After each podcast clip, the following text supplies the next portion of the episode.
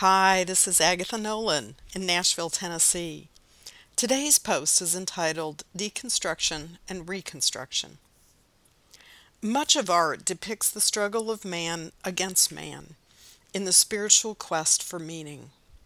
Picasso was renowned in Cubism in being able to take a familiar object, dismantle it, and then reassemble it. It is still recognizable, but in a distinctly new form.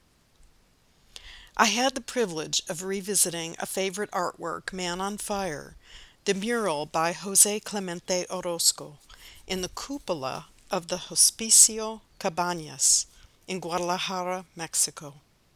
It has become known as the Sistine Chapel of the Americas, and my hosts were Michael and Cecilia Shibya Nolan.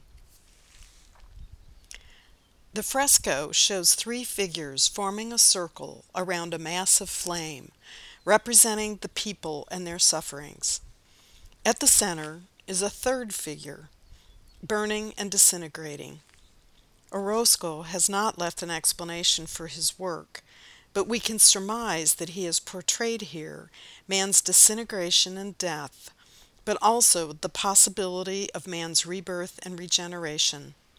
Perhaps as a phoenix rising from the ashes in a new and better form.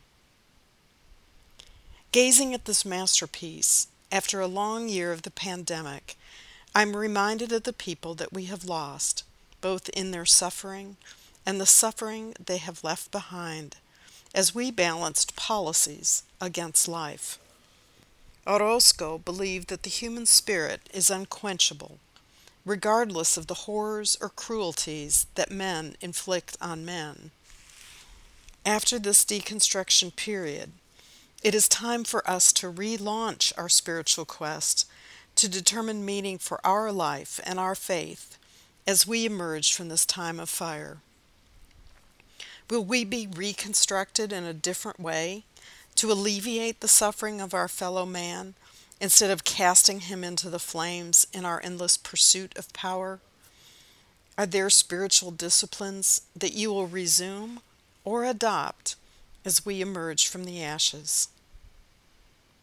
Blessings, my friend. Agatha.